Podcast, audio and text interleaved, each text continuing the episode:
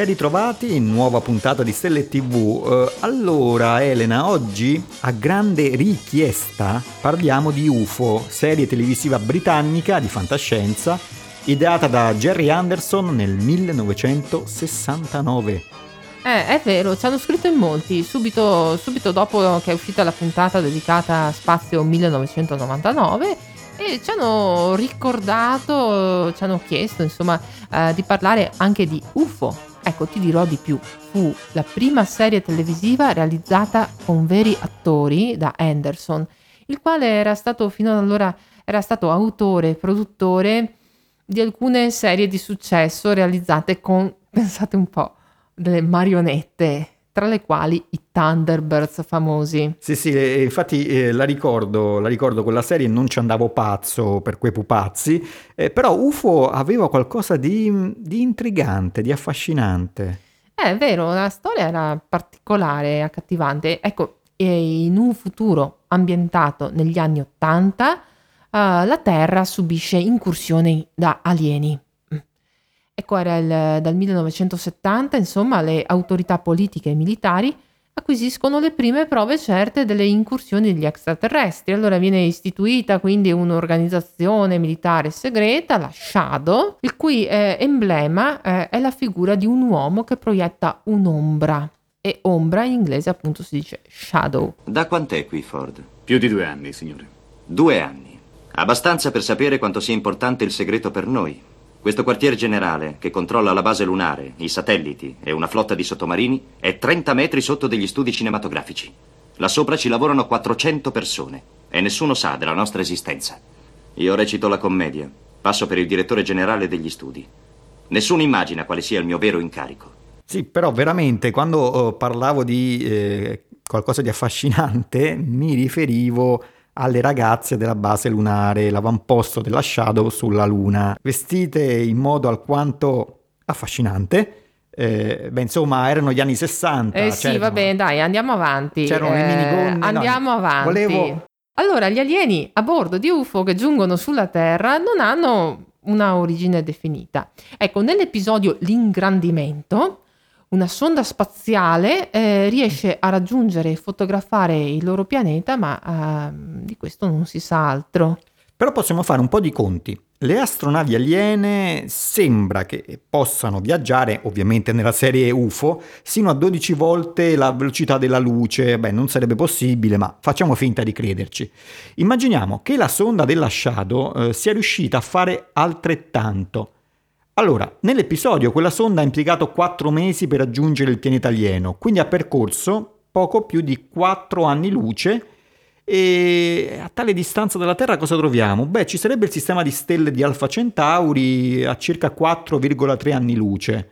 Sì, ma questa è una, una grossa concessione alla fantasia, qui siamo proprio nella fantasia estrema, 12 volte più veloci della luce, quando sappiamo che è impossibile anche solo raggiungere eh, la, la velocità della luce. Questo è fisicamente impossibile.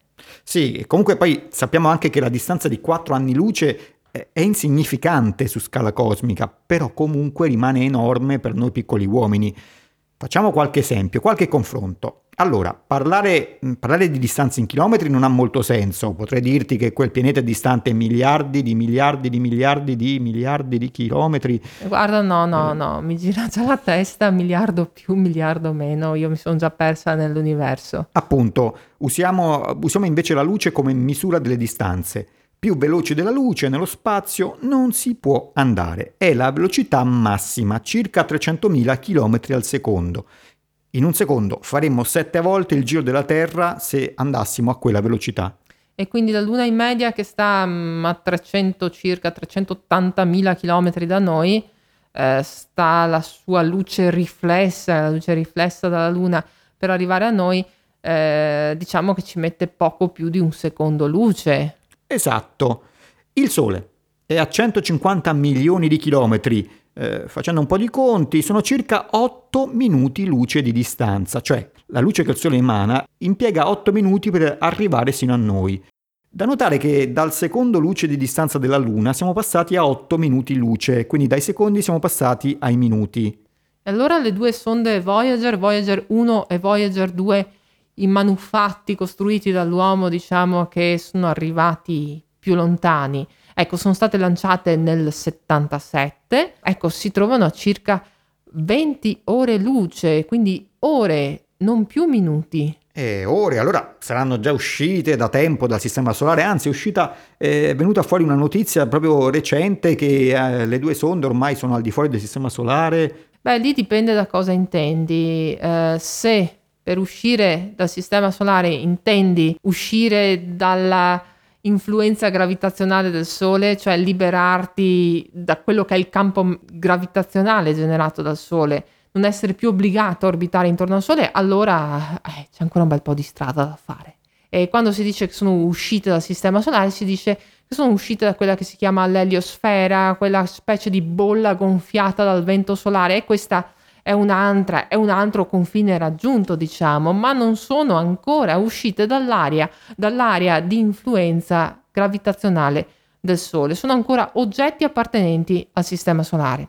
Il sistema Proxima Centauri, che è poco più uh, di 4 anni luce, è ancora ben lontano e quindi diciamo che, per dare un ordine di grandezza, i confini del nostro Sistema Solare sono a circa 2 anni luce, ben uh, lontano, insomma, questo confine dall'essere raggiunto dalle sonde Voyager.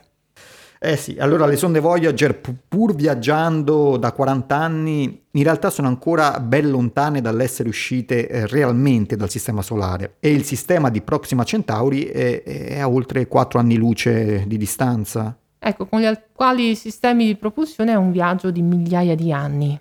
No, mi sa che nella serie UFO si è davvero peccato di ottimismo. Era la fine degli anni 60 ma immaginare, perché la serie, ripetiamo, è ambientata negli anni Ottanta, quindi immaginare che da lì a vent'anni si potesse viaggiare sino a Proxima Centauri in pochi mesi, eh, no, no. Eh, guarda, è sempre la solita questione, quella della sospensione dell'incredulità. Questa è pura fantascienza, non ci sono intenti di divulgazione scientifica, non c'è la pretesa di essere aderenti a quella che è eh, la scienza, a quella che è la fisica reale. Eh già, e del resto a, a, spiegare come stanno le cose, quantomeno ci proviamo noi di Stelle TV. Avete ascoltato Stelle e TV, un programma di Elena Lazzaretto e Luca Nobili. Novità e contatti su www.guardachecielo.it